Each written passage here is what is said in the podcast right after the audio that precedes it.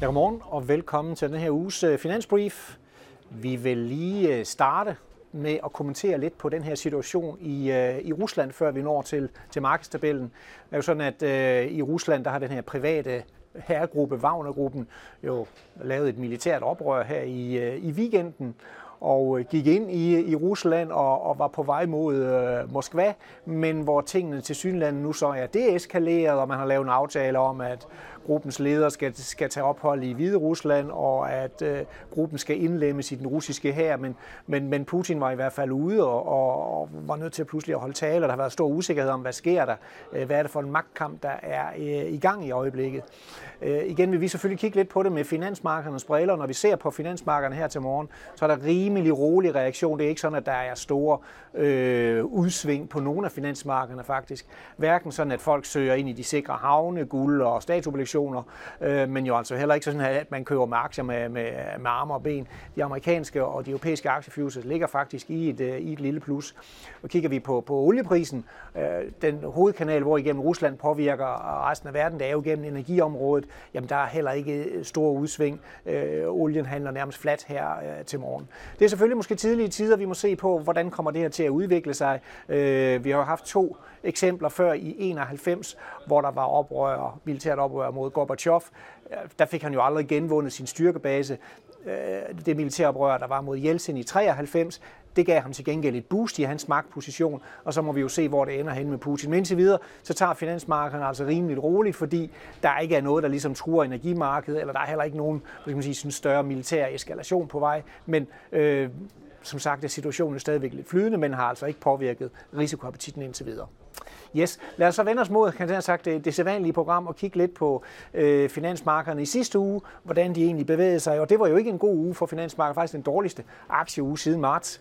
Og det var jo flere ting, der egentlig tyngede dels noget vækstnervøsitet, dels nervøsitet omkring øh, centralbankerne, og øh, at der godt kan komme flere renteforhøjelser. Vi kan jo se, at der er minuser over hele banen. Vi kan også se, at man søgte lidt ind i obligationerne, der var rentefald, og vi kan se klassisk også, at dollaren styrker sig, og den her vækstnervøsitet, ja, den har altså sat sig i, i olieprisen i sidste uge, som jo altså også faldt knap øh, 4%. Og hvis vi bare lige skal, skal køre lidt videre med, hvorfor markederne egentlig klarer sig så dårligt, så peger det faktisk også lidt frem mod en begivenhed i den her uge. Øh, for det er nemlig sådan, at jeg tror, der er to årsager til, at markederne klarer sig dårligt. Dels havde vi både ECB og Fed ude og kommentere på og sige, at der kommer nok flere renteforhøjelser. Det kan godt være, at Fed er gået måske på en pause indtil videre, men der kommer altså flere renteforhøjelser. Det er i hvert fald beskeden.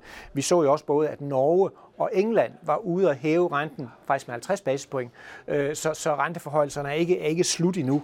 Vi så også, hvordan PMI'erne i fredags faktisk skuffede, og dermed gav også noget vækstnervøsitet, så man kan sige, der var, der var, der var, der var to slag egentlig til markedet. Dels at renteforhøjelserne ikke er slut, dels også at øh, vækstnervøsiteten er måske lidt, øh, lidt tiltagende. Hvad kommer der til at ske med, med væksten?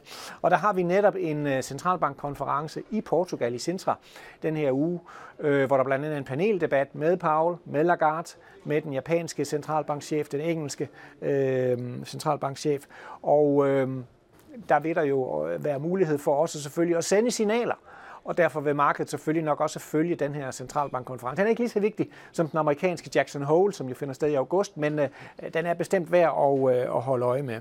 Derudover i, i den her uge, jamen, så får vi øh, europæisk inflation fredag, som jo nok er det vigtigste nøgletal, og det kommer til at falde igen, trukket ned af energi, måske også trukket lidt ned af fødevarepriser.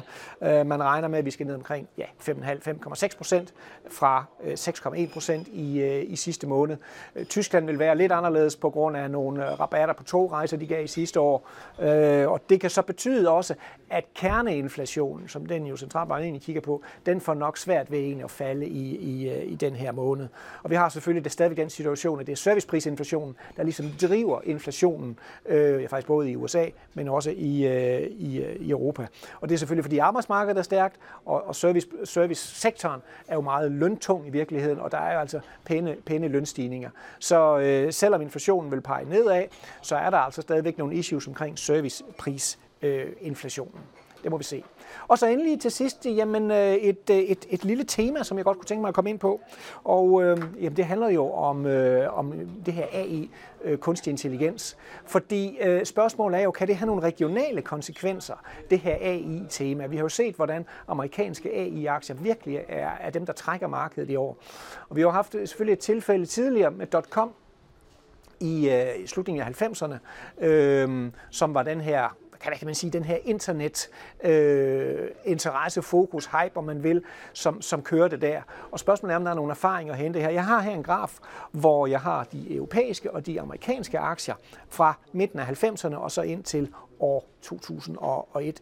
Og der kan vi se, jamen der slår øh, amerikanske aktier faktisk også europæiske aktier, ligesom de har gjort i år. Øh, og det var meget den her .com-selskaber, øh, der, der egentlig var med til at trække det. Vi kan se, at der er to Øh, tilfælde, hvor Europa faktisk får indhentet USA, og det er på grund af telekomaktierne faktisk, at de øh, havde to gode perioder. Men hvis, hvis vi tager den samme graf og tager den i fælles valuta, øh, i, i dollar, øh, for eksempel her, jamen der kan vi se, fordi dollaren også styrker sig i den her periode, jamen øh, så havde vi altså en klar outperformance af amerikanske aktier i forhold til europæiske. Det er fordi Europa, øh, Europa havde to store teleselskaber dengang, Nokia og, øh, øh og Ericsson, men Øh, generelt så mangler Europa jo de her store teleselskaber, og altså det er altså også det, der, der sætter sig lidt. Hvis vi prøver så at spole frem til i dag, jamen så kan vi altså også se, hvordan, Europa, eller hvordan USA altså løber fra øh, Europa, når der er super fokus på nogle af de store IT-aktier. For det er det, som øh, Europa i virkeligheden øh, mangler. Og den her AI-interesse, den kan jo sagtens fortsætte. Vi har jo lavet øh, et AI-tema i sidste investeringsstrategi, Øh, man kan også se på Jysbank TV, hvor vi har lavet udsendelse omkring AI. Og hele den her interesse er nok kun egentlig sin spæde start. Så der kan godt være en situation egentlig, hvor, hvor øh, amerikanske aktier vil blive understøttet af det og EU mangler stadigvæk de her vigtige selskaber. Til gengæld må vi sige, så er vores dollarudsigter jo til, at dollaren faktisk skal måske lægge til den svage ende, når vi kigger, når vi kigger længere hen på, at der skal i hvert fald ikke være nogen dollarstyrkelse. Plus at amerikanske aktier jo er rigtig, rigtig dyre i forhold til Europa. Og det er selvfølgelig derfor, man så kan overveje at sige, jamen skal man så i virkeligheden måske lave en eksponering, hvor man foretrækker Europa frem for USA, men så laver en separat eksponering mod nogle af de her øh, AI-aktier. Vi har så gjort det lidt anderledes, vi faktisk emerging market på overvægt, hvor vi synes egentlig, der er en god øh, pris, øh, altså de er billige, de her aktier, så, så dem foretrækker vi i, i virkeligheden i forhold til de to andre regioner. Men det er klart, at det her AI-tema, det kommer altså også til at sætte sin spor i, i, det, i det regionale. Jeps, det var det hele for i dag. Tak fordi du kiggede med.